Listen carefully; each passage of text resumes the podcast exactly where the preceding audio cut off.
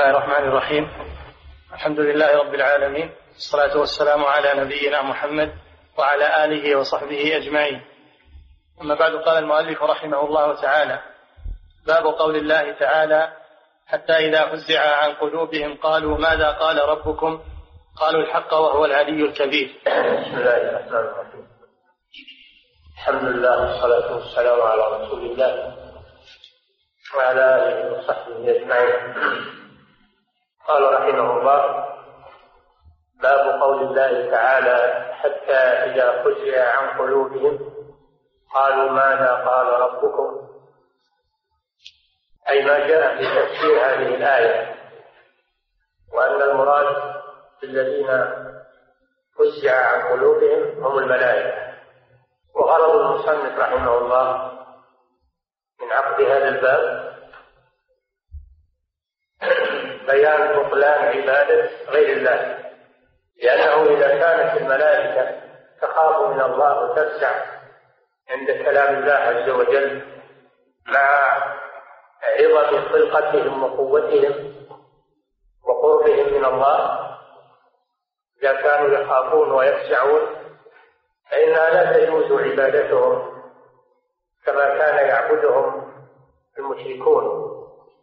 المشركون كان منهم من يعبد الملائكة. فإذا كانت الملائكة لا تجوز عبادتها من دون الله فإن غيرهم من باب أولى. قد سبق أن المصنف رحمه الله عقد أبوابا في بيان بطلان عبادة الأولياء والصالحين وأورد الأدلة على ذلك. ثم أكمل السياق في بطلان عبادة الملائكة. إذا فلا تجوز عبادة غير الله لا من الملائكة ولا من الأنبياء ولا من الأولياء والصالحين فضلا عن غيرهم. نعم. باب قول الله تعالى حتى إذا فزع عن قلوبهم قالوا ماذا قال ربكم؟ قالوا الحق وهو العلي الكبير. نعم يفسر هذه الآية الحديثان اللذان يسوقهما المصنف في الباب. وفي الصحيح عن أبي هريرة رضي الله عنه عن النبي صلى الله عليه وسلم قال إذا قضى الله الأمر في السماء ضربت الملائكة بأجنحتها خضعانا لقوله كأنه سلسلة على صفوان ينفذهم ذلك. حتى إذا فزع عن قلوبهم قالوا ماذا قال ربكم؟ قالوا الحق وهو العلي الكبير. نعم. هذا في الحديث الصحيح في تفسير الآية.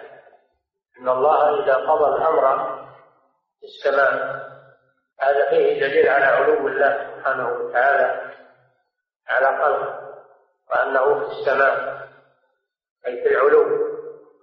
لأن السماء يراد بها ما علا وارتفع. ومعنى قضى الله فسره الحديث الذي بعده تكلم الله بالوحي. قضى الله أي تكلم بالوحي. ذلك عندما يوحي إلى جبريل عليه الصلاة والسلام الموكل بالوحي. فحينما يتكلم الرب سبحانه وتعالى في وحيه يكون بذلك رهبة عند الملائكة. ما, ما يدرون ما الذي حدث. ترتجف السماوات. السماوات السبع ترتجف والملائكة يفزعون يخافون من هيبة الرب سبحانه وتعالى. وجلالة كلامه سبحانه. ألا يدرون ما الذي حدث؟ ثم يخرون سجدا لله عز وجل وفي رواية يصعقون يصيبهم الصعق والغشي يغشى عليهم. من هيبة الله جل وعلا. ولا يدرون ما الذي حدث. وكلهم يصعقون. ويكون أول من يرفع رأسه جبريل عليه السلام فيكلمه الله يكلمه الله من وحيه بما يشاء لأن جبريل عليه السلام هو الملك الموكل بالوحي وهو الروح الأمين الذي ائتمنه الله على وحيه. فيكلمه من من وحيه بما أراد ثم يمر على الملائكة. كلما مر بملأ من الملائكة أو كلما مر بسماء سأله ملائكتها ماذا قال ربنا يا جبريل؟ فيقول قال الحق وهو العلي الكبير. فيقولون كلهم قال الحق. كلهم يقولون قال الحق. أي الله جل وعلا تكلم بالحق. أنه سبحانه لا يتكلم إلا بالحق. وهو العلي هذا فيه إثبات العلو. علي بقدره آه، وبذاته فوق مخلوقاته والعلي بقهره جميع أنواع العلو له سبحانه وتعالى. بقدره وقهره وذاته سبحانه وتعالى.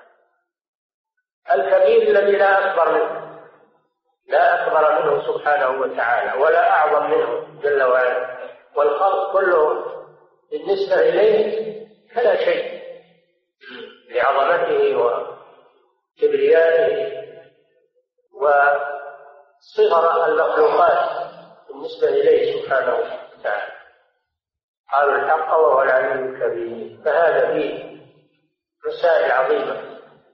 فيه المسألة التي أورد المصنف الحديث من أجلها وهي بطلان عبادة الملائكة.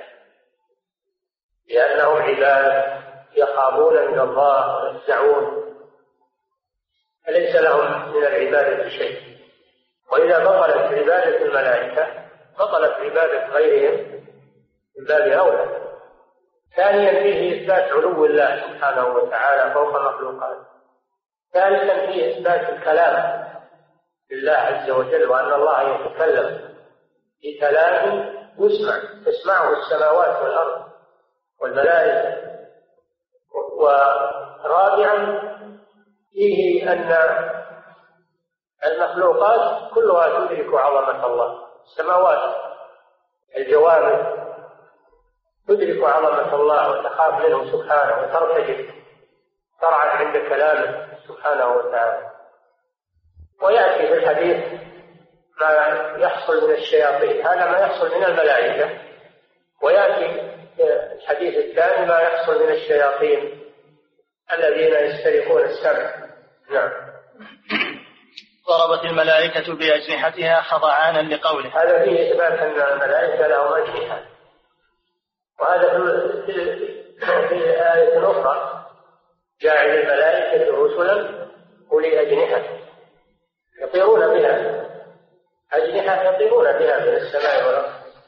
أولي أجنحة مثنى وثلاثة ورباع. منهم من له جناحان ومنهم من له ثلاثة أجنحة ومنهم من له أربعة أجنحة ومنهم من له أكثر من ذلك.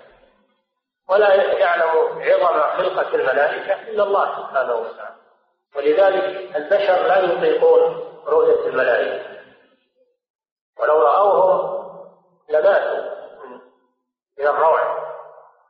ولذلك الملائكة تأتي بصور بشر كما يأتي جبريل إلى النبي صلى الله عليه وسلم. صورة بشر. وإنما تأتي الملائكة بخلقتها عند العذاب والعياذ بالله. عند العذاب عند الموت تظهر الملائكة في خلقتها أما قبل ذلك فإنها تأتي بصور بشر رفقا لبني آدم لأنهم لا يطلقون رؤية الملك. حتى النبي صلى الله عليه وسلم كان يأتيه جبريل صورة يحيى الكلب صورة رجل. فيكلمه بما أرسله الله به. ولم يره صلى الله عليه وسلم على صورته الملكية إلا مرتين.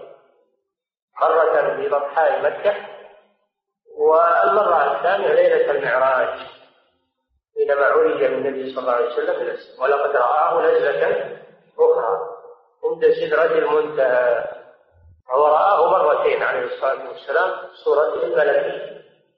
وما عدا ذلك كان يأتي إلى النبي صلى الله عليه وسلم بصورة رجل وعنده أصحاب يرونه يرون هذا الرجل يكلم النبي صلى الله عليه وسلم.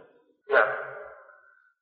كأنه سلسلة على صفوان ينفذهم ذلك. يسمعون هذا الصوت العظيم كأنه سلسلة سلسلة حديد يجر على صفوان يعني على على صخرة ملسة على صخرة ملسة ولا شك أن السلسلة إذا جرت على الصفوان يعني على الصخرة المنسى يكون لها صوتا عجيبا.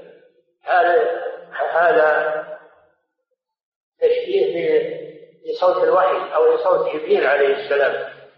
نعم. حتى إذا فزع عن قلوبهم قالوا ماذا قال؟ حتى إذا فزع يعني أزيل عنها الفزع. فزع يعني أزيل عنها الفزع وعادت إليهم الطمأنينة. نعم.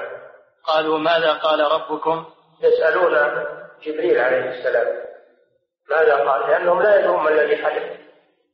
فيسألون جبريل فيخبرهم فيقول قال الحق. فكلهم يقولون قال الحق. نعم. قالوا الحق وهو العلي الكبير.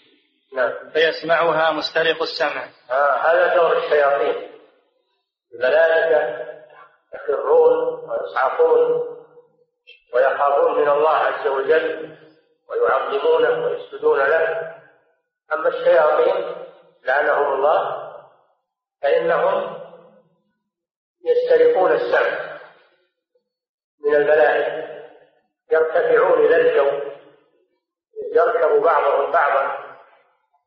حتى يصلوا إلى العنان عنان السماء ويقربون من السماء الدنيا فيسمعون كلام الملائكة يسمعون شيئا منه يسمعون شيئا منه.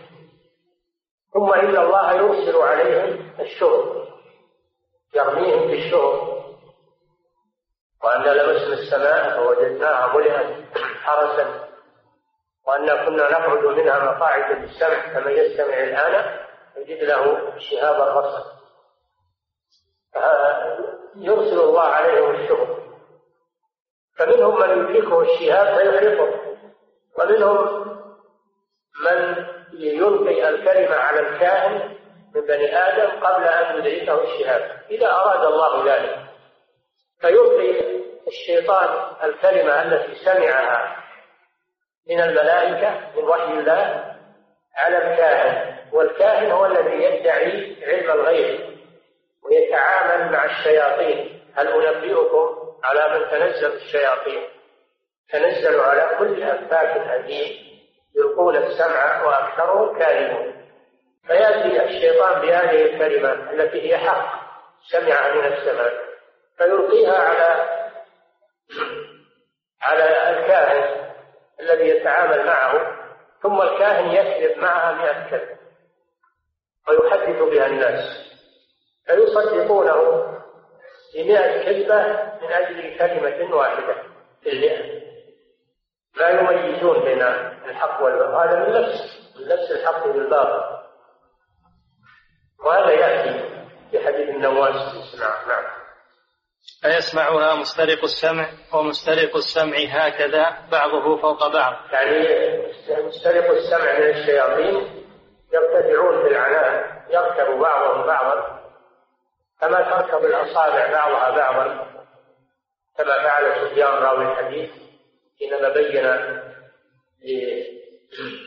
لتلاميذه كيف أن الملائكة كيف أن الشياطين يركب بعضهم بعضا في الجو مثل ما تركب الأصابع بعضها بعضا إذا عرضت. نعم. وصفه سفيان بكفه فحرفها سفيان بن عيينة. سفيان بن عيينة. راوي الحديث. يعني هناك سفيان الثوري رحمه الله. ليس هو المراد هنا. المراد هنا سفيان بن عيينة. نعم. وصفه سفيان بكفه فحرفها وحرفها فحرفها يعني أمالها. حرفها يعني أمالها رفعها وأمال أصابعها واحدا فوق الآخر. يوضح لتلاميذه كيف تعمل الشياطين في الجو. نعم. فحرفها وبدد بين أصابعه. نعم. واحدا فوق واحد لكن لا لم يلصق بعضها ببعض بل بدد بينها. نعم. فيسمع الكلمة فيلقيها إلى من تحته. يسمع الشيطان الكلمة فيلقيها إلى الشيطان الذي تحته. الشيطان الذي تحته يلقيها إلى من تحته وهكذا حتى تنتهي إلى الكائن. والغالب أنه يدركهم الشهاب فيحرقهم ويبطل كيدهم. نعم. ثم يلقيها الآخر إلى من تحته حتى يلقيها على لسان الساحر أو الكاهن. الساحر أو هذا دليل على أن الساحر كافر. لأنه يتعامل مع الشياطين كذلك الكاهن كافر لأنه يخضع للشياطين ويتعامل مع الشياطين. نعم. فربما أدركه الشهاب قبل أن يلقيها وربما ألقاها قبل أن يدركه. وهذا لا قال إنه يدركه الشهاب فيبطل كيدهم. لأن الله حرس السماء بالشوق بعد بعثة النبي صلى الله عليه وسلم حرست السماء بالشوق وأحيانا إذا أراد الله جل وعلا فإنه لا يدركه الشهاب حتى يلقيها على رأي من من الإنس من الكهنة. من أجل امتحان الخلق. لو شاء ربك لا أدركه الشهاب وأحرقه لكن يعني تشاء حكمة الله جل وعلا أو يشاء الله سبحانه وتعالى بحكمة أرادها أن يلقي الكلمة على الكافر من أجل الفتنة فتنة الناس. نعم. فيكذب معها مئة كذبة. وما يبلغها وحدها أنهم لا يريدون الصدق يريدون الكذب. لا ولا ولا يحبون هذه الكلمة لكن يريدون بها التلبيس على الناس. وهذه طريقة أهل الضلال الذين يلبسون الحق بالباطل. لماذا يلبسون الحق بالباطل؟ من أجل أن يروجوا الباطل لأنه لو كان كله باطل ما قبله الناس. لكن إذا وضي شيء من الحق معه شيء من الحق فغالب الناس الذين ليس لهم بصيرة ولا تمييز يروج عليهم هذا هذا التلبيس. أما أهل البصيرة وأهل العلم والراسخون بالعلم فلا يروج عليهم التلبيس أبدا. يبينون الزيت من الصحيح. يبينون الزيت من الصحيح. أما عامة الناس والجهال فإنهم لا يميزون لا يقبلون الجميع الكل. نعم. فيكذب معها مئة كذبة فيقال فيقال أليس قد يكذبون معها؟ نعم. عندي مكسور. سورة نعم سورة كذبة يعني. مرة يعني. نعم كذبة وكذبة فيقال أليس قد قال لنا يوم كذا وكذا كذا وكذا؟ إيه إيه. يعني يصدقون بكل ما قال ويقولون إنه صدق في يوم كذا وكذا بسبب الكلمة التي سمعت من السماء. هذا هذا تلبيس الحق بالباطل. يصدقونه 99 كذبة بسبب كلمة واحدة من الحق. وهذا الذي عليه كثير من الناس أنهم يقبلون الباطل الكثير بسبب حق يسير يكون معه. وهذا ما عليه أهل التلبيس من الشياطين ومن المضللين من بني آدم ومن علماء السوء دعاة الضلال. ما يجون بالباطل المكشوف وإنما يسترونه بشيء من الحق أو من الشيء الذي يغطي زيته. وأخطر ما يكون على الناس هو التزيين والتلبيس. وأخطر ما يكون على الناس. نعم. فيصدق بتلك الكلمة التي سمعت من السماء. وعن النواس ابن سمعان رضي الله عنه. قال قال رسول الله. قال الشيخ رحمه الله في مسائل الباب وفيه قبول النفوس بالباطل. كيف تقبل 99 من الكذب بسبب آه، كلمة واحدة؟ نعم. وعن النواس بن سمعان رضي الله عنه قال قال رسول الله صلى الله عليه وسلم إذا أراد الله تعالى أن يوحي بالأمر تكلم بالوحي أخذ إذا أراد الله. هذا فيه إثبات الإرادة. لا عز وجل نعم. أن يوحي بالأمر تكلم. هذا فيه إثبات الكلام. نعم. تكلم بالوحي أخذت السماوات منه رجفة. هذا فيه دليل على أن الجمادات تدرك عظمة الله سبحانه وتعالى. تسبح له السماوات السبع والأرض ومن فيهن وإن من شيء إلا يسبح بحمده. ولكن لا تفقهون. السماوات. المبنية تسبح الله عز وجل والجمادات والشجار كل شيء يسبح بحمد الله عز وجل. يعني ينزه الله عن النقائص وعن الشريك وعن ولكن بلغات لا يفهمها الناس. بلغات لا يفهمها الناس ولكن لا تفقهون تسبيحه نعم. أخذت السماوات منه رجفة أو قال رعدة شديدة. نعم الرجفة والرعدة بمعنى واحد لكن الراوي يريد التأكد من الرواية يجيب الاحتمال ولا يجزم هذا من من دقتهم في الرواية. إذا صار عنده تردد بين لفظين يأتي باللفظين ولا يأتي إلا بشيء تيقن أن الرسول صلى الله عليه وسلم قاله. وهذا فيه التحرج من الحديث عن الرسول صلى الله عليه وسلم أن الإنسان لا يحدث عن الرسول إلا بشيء قد تيقنه وأما إذا كان عنده شك أو تردد فإنه يأتي بالاحتمال. روي عن النبي ورد عن النبي كذا. أو يجيب اللفظتين إذا كان متردد بينهما. رجفة أو رعدة بمعنى واحد لكن هذا من دقتهم رضي الله عنهم في الرواية. ومن ورعهم أن ينسبوا إلى رسول الله صلى الله عليه وسلم لفظا لم يقل وإن كان المعنى واحد؟ هذا من الأمانة من الأمانة بالرواية كثير من الناس لا يتورع قال الرسول كذا وكذا. بدون أنه يتدبر هل هو حديث صحيح ما هو صحيح. على طول يقول قال الرسول كذا. والعلماء يقولون إذا كان الحديث ضعيف فلا يقال قال الرسول. يقال روي عن الرسول. ورد عن الرسول. جاء عن الرسول كذا وكذا. ولا يقول قال الرسول إلا إذا كان الحديث صحيحا. نعم. رعدة شديدة خوفا من الله عز وجل. السماوات تخاف من الله عز وجل. قال الله جل وعلا لو أنزلنا هذا القرآن على جبل لرأيته خاشعا متصدعا من خشية الله. وقال سبحانه فلما تجلى ربه للجبل جعله دك. الجبل اندك من من هيبة الله وعظمته. صار ترابا. الجبل صار ترابا.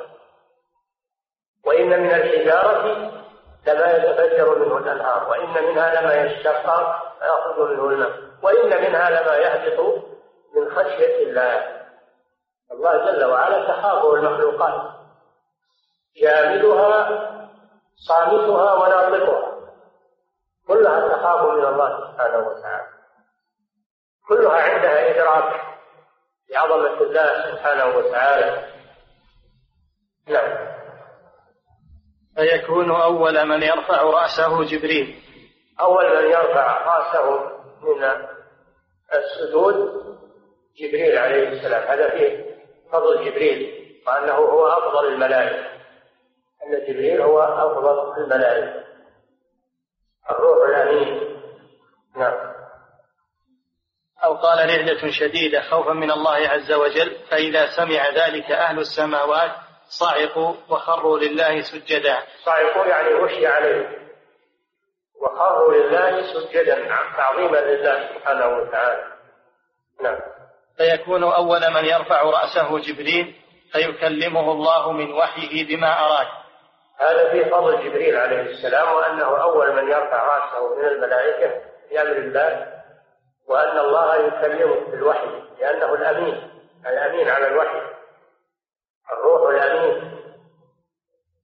كقول رسول كريم وصفه الله بأنه أمين وبأنه كريم. نعم. ثم يمر جبريل على الملائكة كلما مر بسماء سأله ملائكتها ماذا قال ربنا يا جبريل؟ فيقول جبريل قال الحق وهو العلي الكبير. نعم. يسأله أهل السماوات لأنه يحمل الوحي الذي تكلم الله به. يسألونه ماذا قال ربنا. هذا فيه سؤال أهل العلم. الملائكة تسأل جبريل عليه السلام. غيره من باب أولى. نعم. فيقولون كلهم مثل ما قال جبريل. تعظيما لله سبحانه وتعالى. وصف كلام الله لأنه حق. نعم. فينتهي جبريل بالوحي إلى حيث أمره الله عز وجل. نعم. جبريل رسول. مبلغ لأن الرسل يكونون من الملائكة ويكونون من البشر. الرسول البشري يتلقى الوحي من الرسول الملكي عن الله سبحانه وتعالى. القرآن تكلم الله به سبحانه وتعالى وأوحاه إلى جبريل. جبريل نزل به إلى الرسول صلى الله عليه وسلم. الرسول بلغه لأمته. نعم فيه مسائل. الأولى تفسير الآية. الأولى تفسير حتى إذا فزع عن قلوبهم لأن الآية ما فيها ذكر الملائكة. ما فيها ذكر الملائكة. حتى إذا فزع عن قلوبهم الضمير وين يرجع؟ يرجع للملائكة بدليل الحديثين. لأن السنة تفسر القرآن.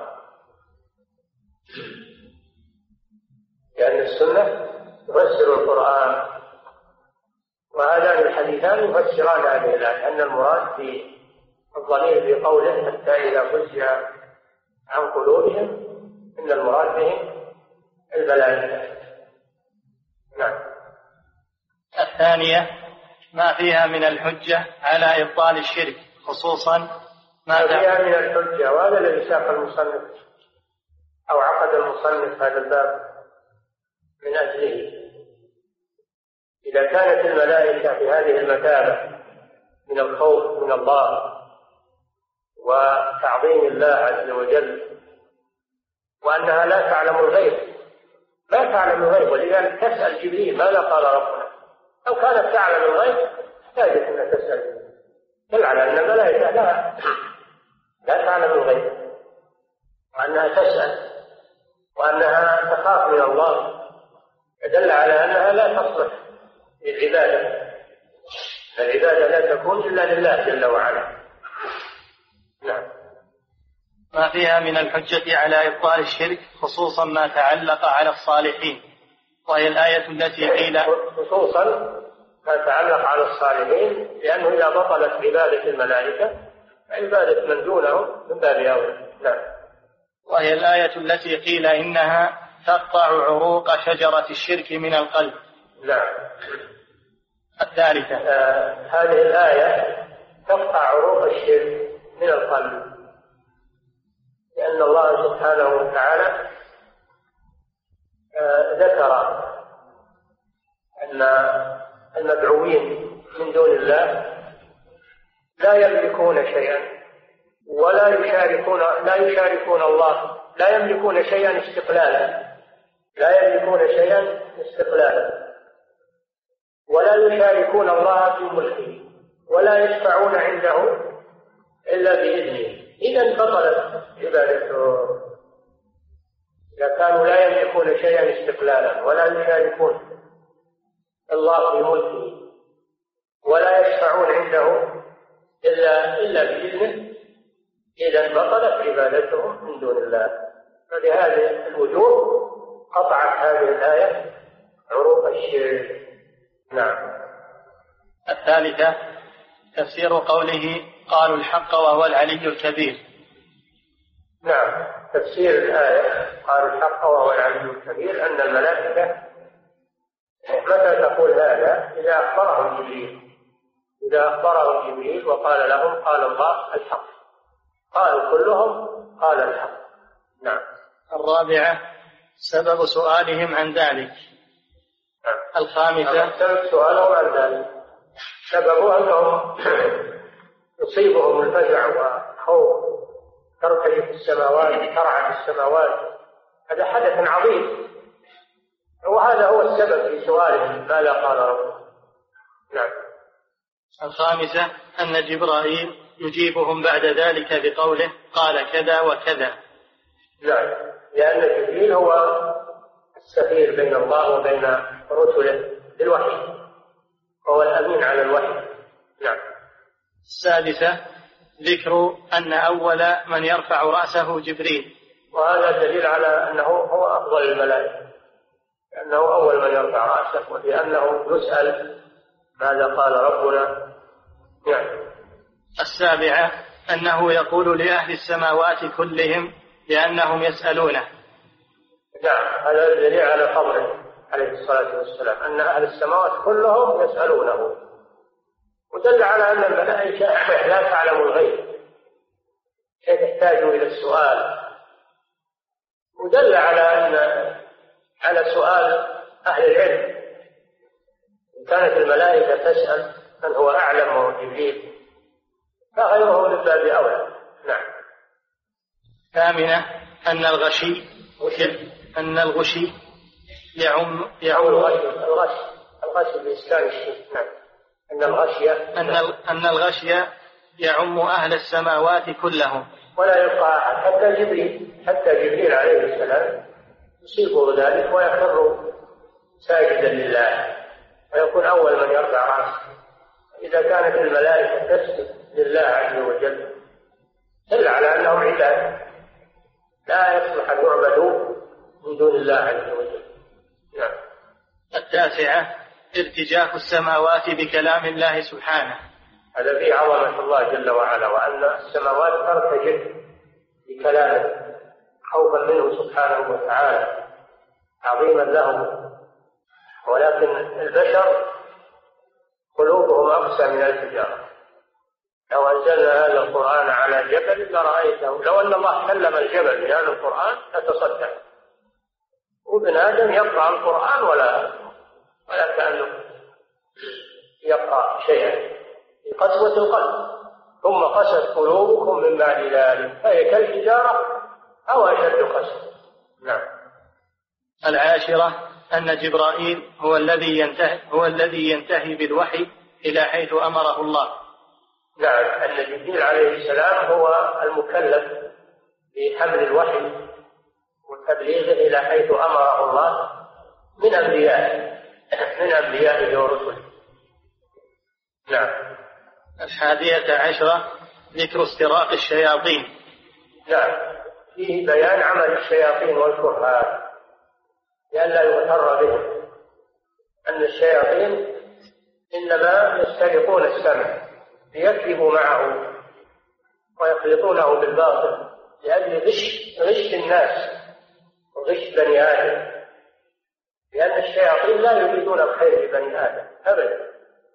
يريدون إهلاكهم فلماذا يحرصون على استراق السامع؟ من أجل الغش والتزوير. لا محبة في الوحي أو محبة لكلام الله عز وجل. وإنما من أجل الغش والتزوير. نعم. الثانية عشرة صفة ركوب بعضهم بعضا. أي نعم. لأنهم لا يبلغون السماء إلا بأنهم آه، يركب بعضهم فوق بعض. حتى يكونوا عمودا آه، يصل إلى أعنان السماء وفي دليل على كثرة الشياطين. كثرة الشياطين نعم حيلهم كل هذا لأجل إهلاك بني آدم. نعم. الثالثة عشرة إرسال الشهاب. وهذا قوله سبحانه لا يستمعون إلى الملأ الأعلى ويقذفون من كل جانب. يقذفون بالشهر لا يستمعون إلى الملأ الأعلى يعني الملائكة. ويقذفون من كل جانب. دحورا ولهم عذاب واصل إلا من خطف الخطة الكلمة التي يسمعون فأتبعه شهاب ثابت شهاب وهو الشظية من من النجم. شظية من النجم. يرسلها الله ويرمي بها الشيطان الذي يسترق السماء فيحرقه. يحرقه بين السماء والأرض. هذا فيه بيان حكمة هذه الشهب التي ترى في الأفق أنها حراسة للسماء لأن الله خلق هذه النجوم ثلاثة لثلاث حكم. الحكمة الأولى أنها رجوم للشياطين. الحكمة الثانية أنها زينة للسماء. أنت إذا نظرت إلى السماء في الليل رأيت هذه النجوم تتلألأ. فإن ذلك مما يبهج النفس ومما يريح النفس هذه المناظر الجميلة ويدل على عظمة الله سبحانه وتعالى. الحكمة الثالثة أنها يقتدى بها في ظلمات البر والبحر المسافرون يسيرون على على النجوم. لا يشوفون الجبال ولا يشوفون الطرق لكن يسيرون بالليل على النجوم. وعلامات وبالنجم هم يهتدون. فالمسافرون في البر وفي البحر يسيرون على النجوم. لو انطمست النجوم وصار دونها ما يحجبها من الغير ما استطاع الناس انهم يسيرون في البر ولا في البحر. نعم. الرابعة عشرة أنه تارة يدركه الشهاب قبل أن يلقيها وتارة يلقيها في أذن وليه من الإنس قبل أن يدركه. هذا لحكمة الله. أن الله جل وعلا يفرقه ولا يتوصل إلى مقصوده. وتارة لا يدركه الشهاب لأن الله منعه عنه بحكمة أرادها سبحانه وتعالى من أجل الابتلاء والامتحان نعم. الخامسة عشرة كون الكاهن يصدق بعض الأحيان. إي نعم. ولا ولا يغر الناس إنه يصدق بعض الأحيان. هذا فيه التحذير من من الاغترار به. وأنه لو صدق بعض الأحيان فإن أكثر الأحيان أنه يكذب. ويكذب مع الكلمة الواحدة مئة كلمة. هل يجوز تصديقه؟ وكذلك غيره ممن يلبسون الحق بالباطل. يجب أنه ما يقبل منهم تلبيسه ولا يذكر بتلبيسه. نعم. السادسة عشرة. كونه يكذب معها مئة كذبة. اي للغش هذا دليل على أنه يريد الغش ما هو يسترق الكلمة من السماء محبة لها وإنما يريد أن يغش بني آدم. يصدقوه بسبب هذه الكلمة. نعم. له لم يصدق كذبه إلا بتلك الكلمة التي سمعت من السماء. أن الكاهن لولا أنه يصدق بعض المرات ما ما ما صدق أبدا. الناس ما يصدقونه إلا بسبب أنه بعض المرات يقع. شيء مما يقول فيصدقه الناس. ولو كان انه إنه ما حصل على هذه الكلمة لبطل عمله نهائيا. الثامنة عشرة قبول النفوس للباطل كيف يتعلقون بواحدة ولا يعتبرون بمئة؟ نعم. قبول النفوس للباطل. يتعلقون بكلمة واحدة ولا يلتفتون إلى تسع وتسعين من الكلمة وهذه حالة كثير من الناس أنهم يقبلون يقبلون التشبيه ويقبلون الباطل بسبب أنه قد يكون فيه شيء من الصدق ولو قليلا. وهذا لا يجوز. الواجب أن الباطل يرد الباطل يرد ولا يقبل من صاحبه ولا يؤثر بكونه يصدق بعض الأحيان. نعم أو كان عنده شيء من الحق. نعم. الثامنة التاسعة عشرة كونهم يتلقى بعضهم من بعض تلك الكلمة ويحفظونها ويستدلون بها. نعم.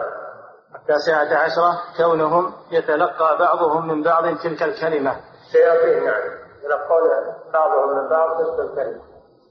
لأجل لأجل أن يحدثوا معها الباطل نعم. ويحفظونها ويستدلون بها. يحفظونها ويستدلون بها وهم لا يحبونها. لا يحبونها ولا يصدقونها ولكن لغرض سيء. يعملون هذا لغرض سيء. كذلك أهل الباطل قد يتعلمون شيء من الحق أو من كلام أهل العلم لا محبة له. وإنما لأجل أن يلبسوا على الناس فيدخلوا معه كثيرا من الباطل. يغتر الجهل والواجب أن أهل البصيرة يمحصون كلام هؤلاء. يفرزون ما فيه من حق وما فيه من باطل فيردون الحق الباطل ويقبلون الحق. نعم. العشرون إثبات الصفات خلافا للأشعرية المعطلة إثبات الصفات لأن فيها إثبات العلو لله عز وجل فيها إثبات الكلام لله عز وجل فيها إثبات الإرادة لله عز وجل. خلافا للأشعرية الأشعرية نسبة إلى أبي الحسن الأشعري. وأبو الحسن الأشعري كان في أول أمره معتزليا على مذهب المعتزلة. إنه تاب من مذهب المعتزلة. وانتقل إلى مذهب الكلابية. ثم إنه تاب من مذهب الكلابية. وصار على مذهب أهل السنة. وصرح بذلك في كتابيه الإبانة عن أصول الديانة. وكتابه الثاني مقالات الإسلاميين واختلاف المصلين. صرح برجوعه وأنه على مذهب إمام أهل السنة الإمام أحمد بن حنبل رحمه الله. ولكن أتباعه بقوا على مذهب الكلابية ولم ينتقلوا إلى مذهب أهل السنة. فهم ليسوا أشاعرة انتسابهم إلى الأشعري بعد توبته وبعد رجوعه كذب ليسوا أشاعرة.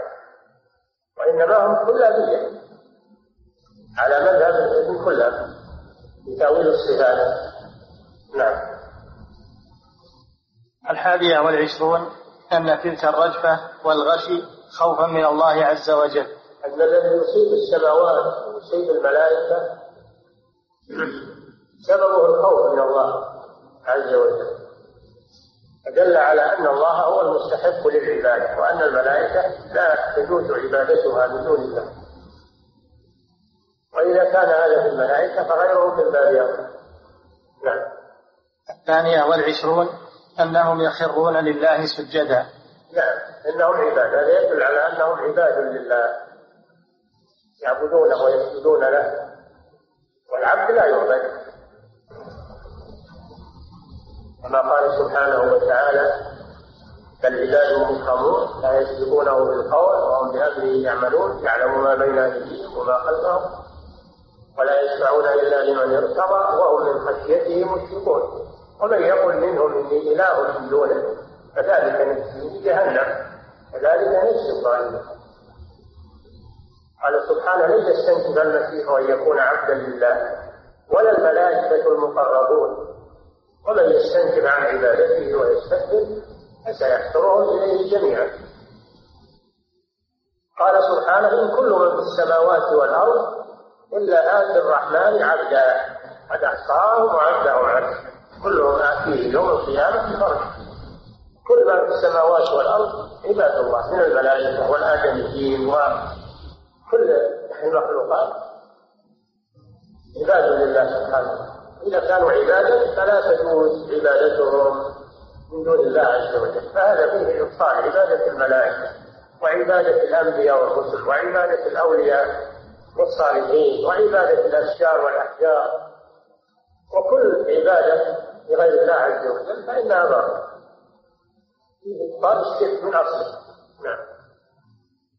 قال الشارح رحمه الله قوله باب قول الله تعالى حتى إذا فزع عن قلوبهم قالوا ماذا قال ربكم؟ قالوا الحق وهو العلي الكبير. قوله حتى إذا فزع عن قلوبهم أي زال عنها الفزع. قاله ابن عباس وغيره.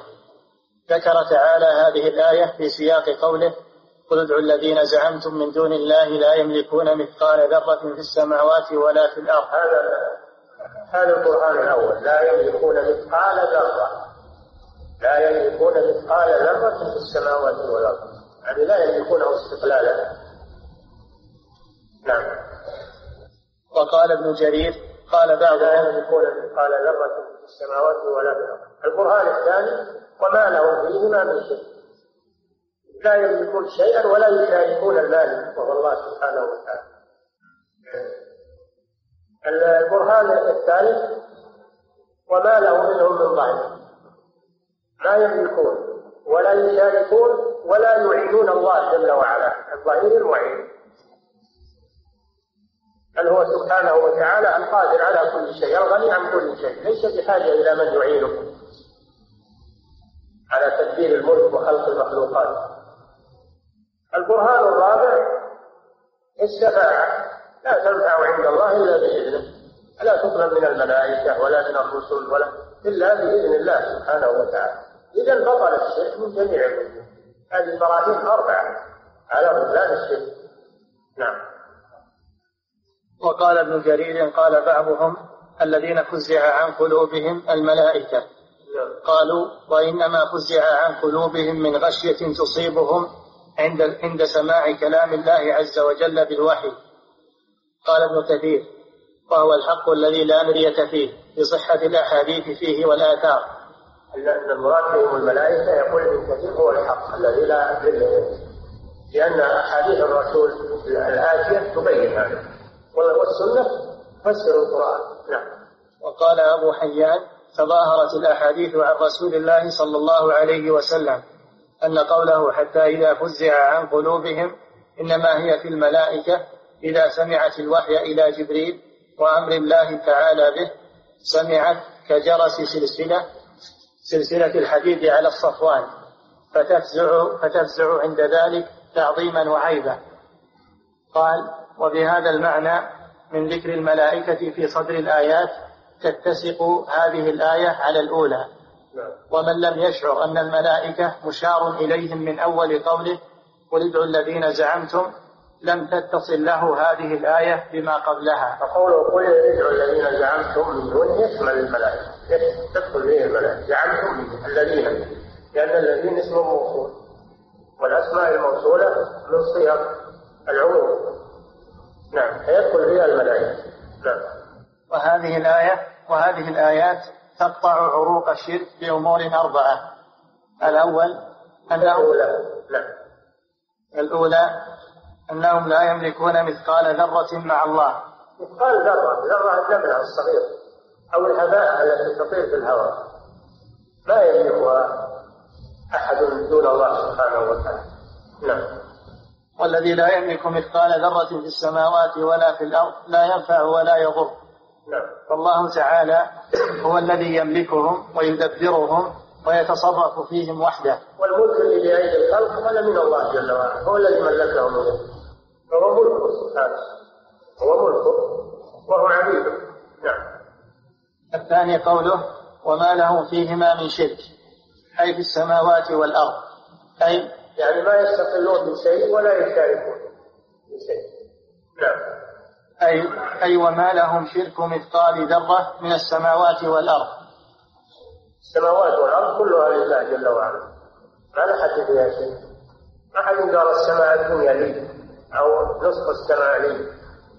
حتى البراعم والجبابرة والطواغيت ما أحد ادعى أن شيئا من السماوات والأرض له أو أنه خلق شيئا من السماوات والأرض. نعم. الثالث قوله وما له منهم من ظهير.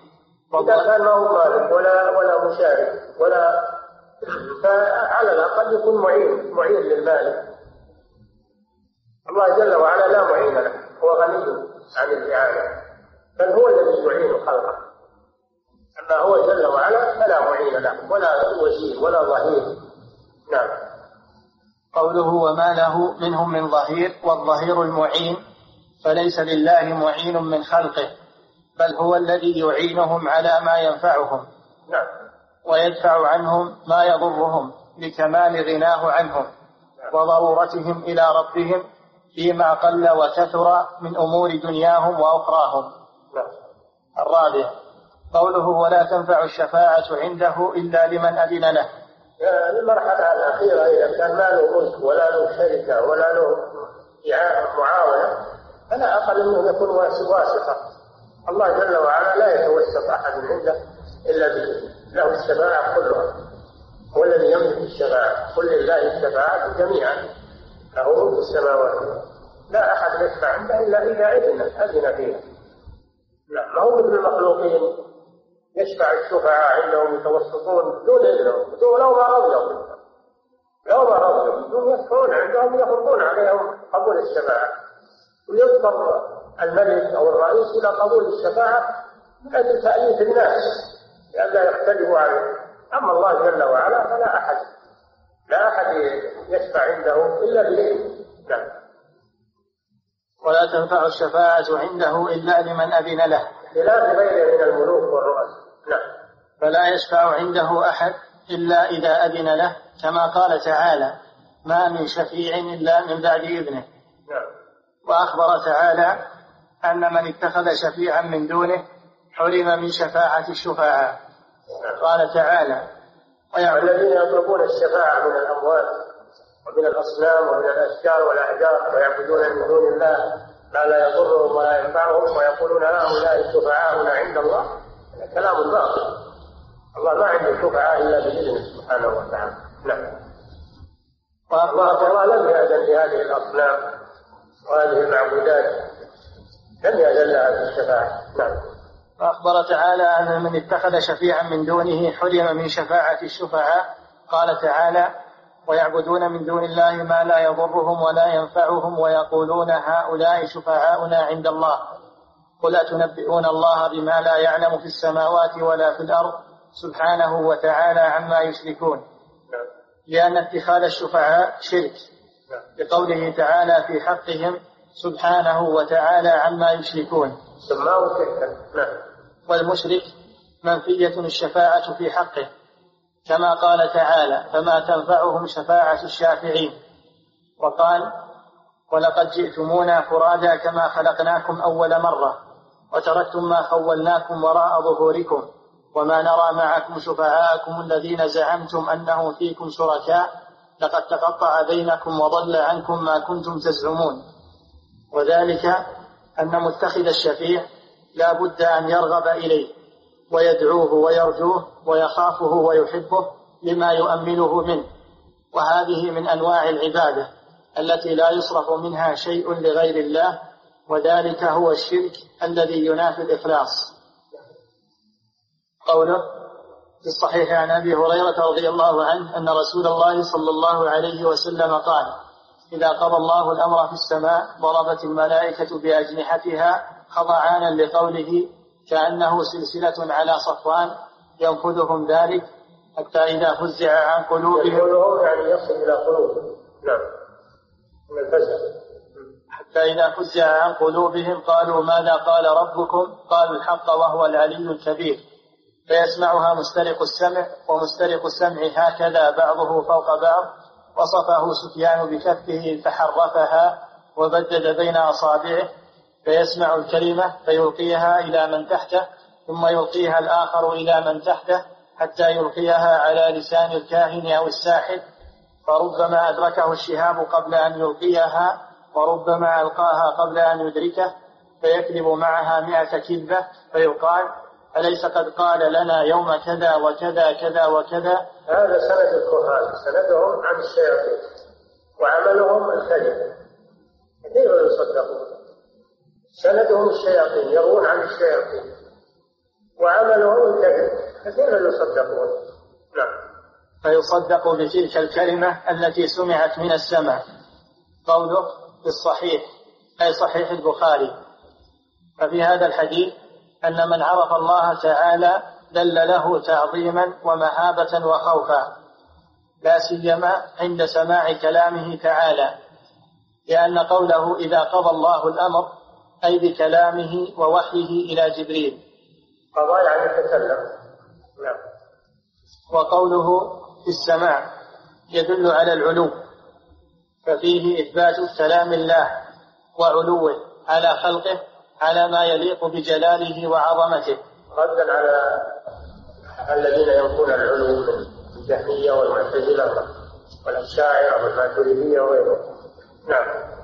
إثباتا بلا تمثيل وتنزيها بلا تعطيل. كما هو القاعدة عند أهل السنة نعم. وهذا الحديث ونحوه مما احتج به أهل السنة على الجهمية والأشاعرة والكلابية وغيرهم من أهل البدع. الذين ينفون علو الله على والذين ينفون كلام الله عز وجل. نعم. ممن ألحد بالتعطيل في أسماء الله وصفاته. قوله خضعانا هو مصدر خضع. قوله لقوله منصوب على انه مفعول قوله لقوله صريح في أنهم سمعوا قوله وأنه بصوت وأن ذلك هذا فيه إثبات القول لله جل وعلا. طبعا لقوله ضمير يرجع إلى الله.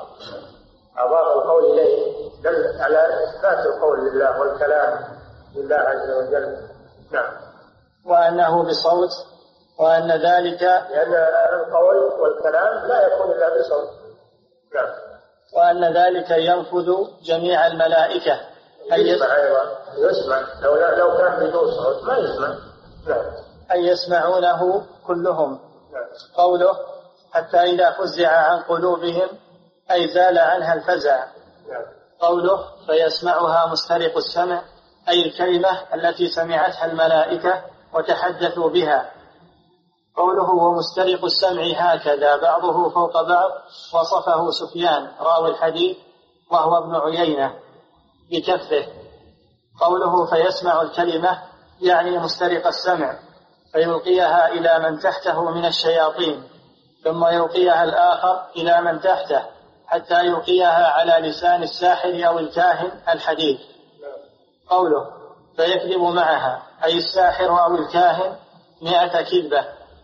فيصدق بتلك الكلمة التي سمعت من السماء بقبول النفوس للباطل. قوله وعن النواس بن, سمع بن سمعان رضي الله عنه قال قال رسول الله صلى الله عليه وسلم إذا أراد الله تعالى أن يوحي بالأمر تكلم بالوحي. هذا فيه إثبات الإرادة الله عز وجل تكلم بالوحي. الكلام تكلم. أخذت السماوات منه رجفة أو قال رعدة شديدة خوفا من الله عز وجل. فإذا سمع ذلك أهل السماوات صعقوا وخروا لله سجدا. فيكون أول من يرفع رأسه جبريل فيكلمه الله من وحيه بما أراد. ثم يمر جبريل على الملائكة كلما مر بسماء سأله ملائكتها ماذا قال ربنا يا جبريل؟ فيقول جبريل قال الحق وهو العلي الكبير. فيقولون كلهم مثل ما قال جبريل فينتهي جبريل بالوحي إلى حيث أمره الله عز وجل. رواه ابن أبي حاتم بسنده عن النواس ابن سمعان بكسر السين ابن خالد الكلابي ويقال الأنصاري صحابي ويقال إن أباه صحابي أيضا. قوله إذا أراد الله تعالى فالإرادة صفة من صفات الله عز وجل وهي نوعان شرعية وقدرية. الإرادة على نوعين إرادة كونية وهي التي يخلق الله بها المخلوقات وهي مرادفة للمشيئة مثل قوله إنما أمره إذا أراد شيئا أن يقول له كن فيكون. هذه إرادة كونية. وإرادة شرعية دينية مثل قوله والله يريد أن يتوب عليكم. ما يريد الله يجعل عليكم من حرج ولكن يريد ليطهركم. هذه إرادة شرعية. نعم. وهي نوعان. شرعية وقدرية كما قال تعالى وإذا أردنا أن نهلك قرية أمرنا مترفيها هذه إرادة كونية نعم.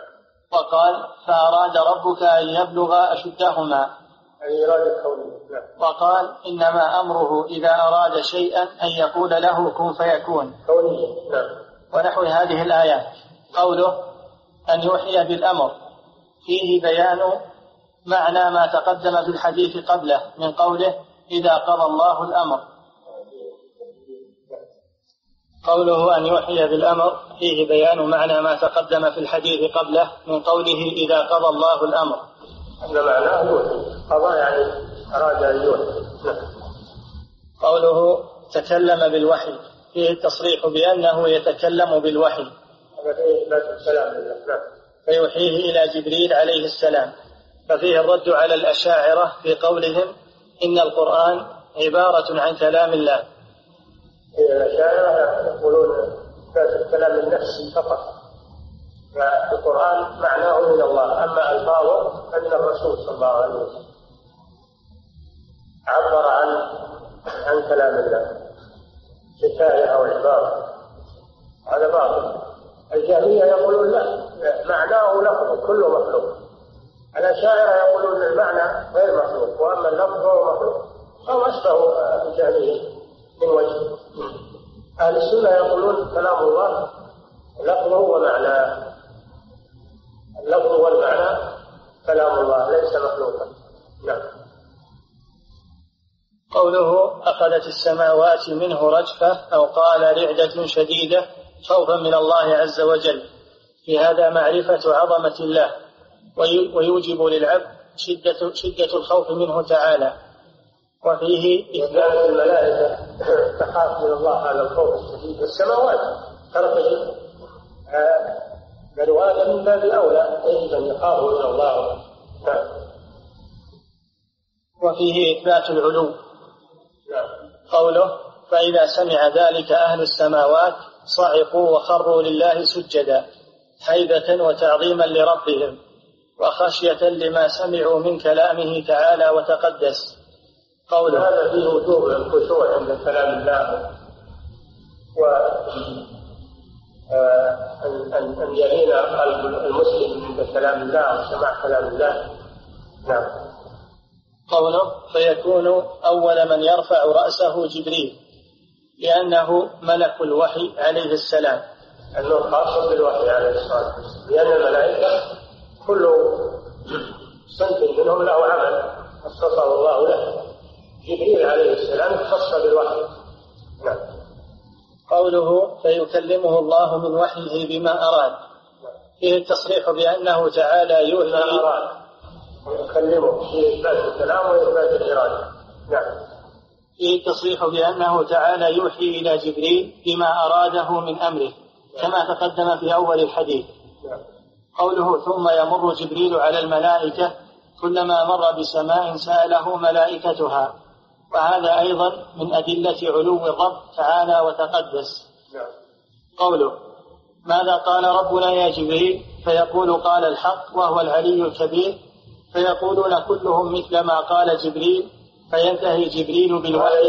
يدل على وجوب اعتقاد أن كلام الله كله حق وحقيقة. كله حق وكله حقيقة ليس فيه مجال كما يقول أهل البلاغة. كله حق وحقيقة. قالوا الحق. نعم. فينتهي جبريل بالوحي إلى حيث أمره الله عز وجل. وهذا دليل بأنه تعالى قال ويقول. قال في الماضي ويقول في المستقبل. لأن الكلام صفة فعل صفة فعل؟ وصفة الفعل آه، يفعلها الله جل وعلا متى ما شاء. نعم. وأهل البدع من الجهمية ومن تلقى عنهم كالأشاعرة جحدوا ما أثبته الله تعالى في كتابه وأثبته رسوله صلى الله عليه وسلم في سنته من علوه وكلامه وغير ذلك من صفات كماله التي أثبتها لنفسه وأثبتها له رسوله والمؤمنون من الصحابة والتابعين وتابعيهم من أهل السنة والجماعة على ما يليق بجلال الله وعظمته تشبيهات اختلقوها ما أنزل الله بها من سلطان. ولذلك سموا بالمعطلة أنهم نفوا أسماء الله وصفاته سموا بالمعطلة فضيلة الشيخ وفقكم الله. قول النبي صلى الله عليه وسلم كأنه سلسلة على صفوان. هل يقال إنه شبه المسموع بالمسموع أم كيف ذلك؟ شبه صوت الوحي أو صوت جبريل عليه السلام. وليس كلام الله. ما شبه كلام الله. إنما شبه الوحي الذي يسمعه أهل السماء نعم. كلام الله فلا يدرك عظمته وكيفيته إلا الله جل وعلا. نعم. فضيلة الشيخ وفقكم الله. مثل قول إنكم ترون ربكم كما ترون القمر ليلة البدر الشمس أحوال ليس دونها هذا تشبيه للرؤية بالرؤية. وليس تشبيها للمرء. بالمرء نعم. فضيلة الشيخ وفقكم الله. بعد موت النبي صلى الله عليه وسلم هل هناك استراق للسمع من الشياطين؟ وما الدليل على هذا؟ لا. هذا مستند ولكنه بعد بعثة النبي صلى الله عليه وسلم قل قل جدا وندر جدا الآن تقول الشعوب أحيانا. فمستند إلى أن تقوم الساعة. والملائكة تتكلم في السماء تتكلم بأمر الله جل وعلا. والله يتكلم ويسمعون. ويحصل لهم هذا باستمرار. هذا باستمرار. الذي في حديث في حديثين ما هو شيء مضى. هذا المستقبل كل ما تكلم الله حصل هذا. نعم. فضيلة الشيخ وفقكم الله عندما نكون في البر والخلاء نبدأ بمتابعة سقوط الشهب فنهانا شخص عن متابعتها وأنه قد ورد نهي في ذلك فهل هذا صحيح؟ لا يحسن النظر إلى الشخص لأنه يضر البصر يضر يضر البصر الشهادة القلب لا نظرته يضر البصر نعم فضيلة الشيخ وفقكم الله هل الكاهن يكفر إذا صدق الكلمة التي سرقت من السماء إذا علم أن الشيطان قد سمعها من السماء؟ الكاهن يكفر نعم لأنه يدعي علم الغيب.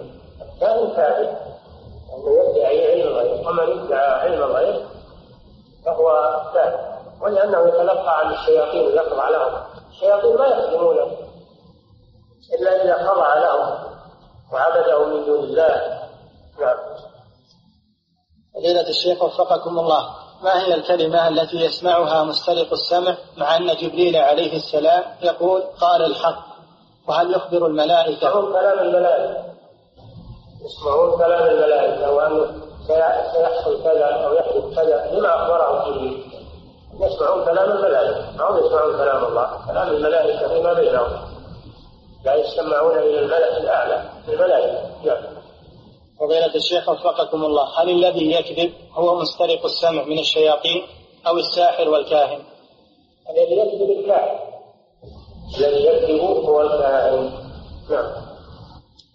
فضيلة الشيخ وفقكم الله ألا يؤخذ من عدم إدراك الشهاب لمن يسترق السمع في بعض الأحيان لأن الله سبحانه لا يؤخذ. ألا يؤخذ من عدم إدراك الشهاب لمسترق السمع بعض الأحيان لأن الله يعلم أنه لن يكذب في هذه المرة؟ لا. لكن الله يمكنه من ذلك لابتلاء الناس لابتلاء الخلق من الذي يصدق الكاهن ومن الذي يكذب؟ المؤمن يكذب الكاهن ولا يغتر. بهذه الكلمة التي لبس بها. أما ضعيف الإيمان أو يصدق الكاهن هذا من أجل تمييز. تمييز المؤمن من غيره. المؤمن الصادق من غيره. نعم. الامتحان نعم فضيلة الشيخ وفقكم الله. إرسال الشهب هل يكون بالليل والنهار أم بالليل فقط؟ لا الله أعلم. أنه بالليل والنهار. كل ما جاء السبب كل ما جاء سبب يكون لكن بالنهار ما يشاء. الغالب أنه ما يشاء في النهار بضوء الشمس. له السبب. نعم. فضيلة الشيخ وفقكم الله. رؤية الملائكة لله سبحانه هل هي ثابتة أو منفية؟ ما ورد في هذا شيء. ما ورد في هذا شيء لكن في يوم القيامة إذا كان المؤمنون يرونه في الجنة الله أعلم أن الملائكة تراه مع المؤمنين. نعم. فضيلة الشيخ وفقكم الله ما حكم الحلف بدين الله؟ هل هو جائز؟ لا. ما يحلف إنما يحلف بأسماء الله وصفاته. يحلف بالله أو بأسمائه وصفاته. نعم. فضيلة الشيخ وفقكم الله إذا دخل الشخص قبل أذان المغرب بعشر دقائق فلم يصلي تحية المسجد حتى أذان المغرب بل وقف منتظرا. فهل فعله هذا صحيح؟ هذا أحوط نعم. هذا أحوط. إذا وقف الوقت قليل يذكر الله ثم إذا غربت الشمس أو أذن يصلي يكون هذا أحوط لئلا يصلى في وقت النهي عند غروب الشمس يكون هذا أحوط له. نعم. فضيلة الشيخ وفقكم الله. ورد في بعض الآثار أن من علامات الساعة أن يطلب أن يطلب العلم عند الأصاغر. فما هو تفسير الأصاغر هنا؟ جزاكم الله خيرا. حدثاء الأسنان أصاغر حدثاء الأسنان اللي ما تمكنوا من العلم؟ حدثاء الأسنان في أسنانهم يعني أصاغر في أسنانهم. وكذلك أصاغر في علمهم. علمهم ما بعد تمكنوا من العلم؟ نعم. فضيلة الشيخ وفقكم الله هل يجوز السلام على الشخص الذي تقابله وهو على معصية؟ مثل أن تجده وفي يده دخان فهل تسلم عليه أم لا؟ إذا كنت تريد أن تنصحه سلم عليه. إذا كنت تريد أن تنصحه سلم عليه. أما إذا كنت ما تريد أن تنصحه وفي ترك السلام عليه إشعار الله إشعار الله بالهجر هذا قدر. لأجل يرتجع ترك السلام عليه إذا كان يرجع اترك السلام عليه. وإذا أردت أن تنصحه فابدأه بالسلام أول يكون مدخل للنصيحة. نعم. فضيلة الشيخ وفقكم الله. ما حكم تعلم اللغات الأجنبية؟ يجوز عند الحاجة يجوز بقدر الحاجة. إذا احتاج الإنسان إلى اللغة الأجنبية يجوز يتعلم قدر حاجته منها. ولكن ما يتحدث بها ويتكلم بها إلا عند الحاجة ما يتخذها بدل اللغة العربية. يتكلم بها عندما يحتاج إليها نعم.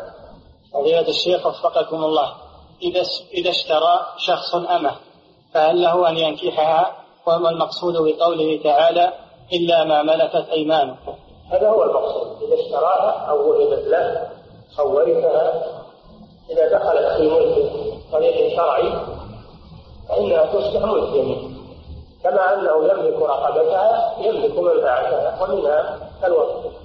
الملك اليمين. إذا اشتراها أو ملكها بشيء أو بهبة أو غير ذلك من أنواع الملك الصحيح له أن يتسرى بها وإذا اشترت المرأة عبدا فهل له فهل لها أن تمكنها من نفسه من نفسها؟ لا لا يجوز. أي المرأة؟ لا تمكن المملوك من نفسها لا يجوز. شرعا. نعم فضيلة الشيخ وفقكم الله رجل ما أباح الله هذا نعم رجل أدرك الجماعة في الركعة الثانية من صلاة الفجر فكبر للصلاة فركع الإمام. فقرأ الشخص دعاء الاستفتاح ثم كبر للركوع فلم يكمل دعاء الركوع فرفع الإمام فشك الرجل هل تحسب له ركعة أم لا؟ فلما سلم قام وصلى ركعتين فهل فعله هذا صحيح؟ أدرك ركعة هو وأدرك الإمام ركعة أو قبل الركوع ركع معه. إذا أدرك الركوع وركع معه فجاءته الركعة. إذا سلم الإمام يقوم يأتي بركعة واحدة فقط وإذا كان ترك قول سبحان ربي العظيم يسجد للشهوة يأتي بركعة التي فاتته ويسجد للشهوة عن ترك الواجب قول سبحان ربي العظيم في الركوع نعم. ولا يعيد الصلاة ركعتين هذه زيادة لكن بحكم أنه جاهل لا يقال يريد الصلاة بسبب الجهل قل فضيلة الشيخ وفقكم الله شخص يعمل مع أحد المحسنين فطلب من المحسن هو وأهل بلدته أن يبنوا أن يبني لهم مسجدا فبناه لهم هذا المحسن وبعد أن رأى المسجد أعطاه خمسين ألف ريال وقال هذه لك فهل تحل له؟ شخص يعمل مع أحد المحسنين فطلب مع أحد المحسنين فطلب من المحسن هو وأهل بلدته أن يبني لهم مسجدا. فبناه لهم. وبعد أن رأى هذا المحسن المسجد أعطاه خمسين ألف ريال وقال هذه لك فهل تحل له؟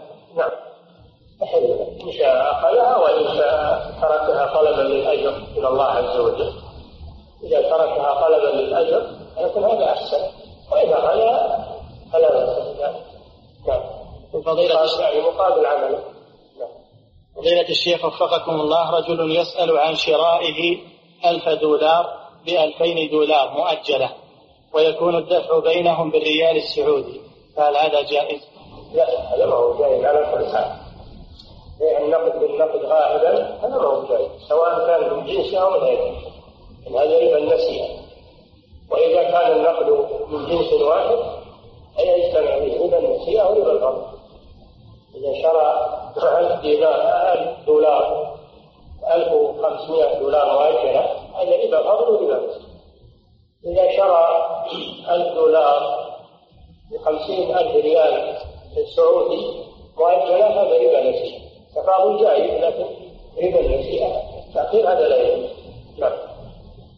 يقول فضيلة الشيخ وفقكم الله ما حكم تسمية بعض الدعاة عند نقدهم لتحذير الناس من منهجهم الخاطئ؟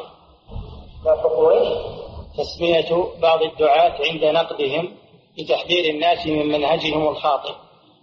لأن كثيرا من الناس يثقون في هؤلاء الدعاة ثقة كاملة فلا يطرأ في قلوبهم أنهم مخطئون. ولو سمعوا كلاما عاما في النقد من منهجهم. على حسب المصلحة إذا كانت المصلحة في تسميته علشان يعرف ويتجنب خطأ فلا بأس بالتسمية. إذا كان ليس لتسميته مصلحة يترك التسمية. يبين الخطأ بدون يذكر اسم المخطئ على حسب المصلحة والمفسدة نعم. فضيلة الشيخ وفقكم الله إخواننا من أهل الشام يشكرونكم وقد فرحوا بردكم على نصيحة الرفاعي ومقدمة البوطي ويرجون من فضيلتكم إن أمكن أن يتوسع في إصدار آخر ويفصل أكثر. حفظكم الله ورعاه. هذا أراد الله إن شاء الله الكفاية إن كان الرجل يعني ترك هذا الباطل وسكت يكفي ما يحصل وإن كان أنه أعاد الكرة ينظر في الموضوع مرة ثانية نعم الله تعالى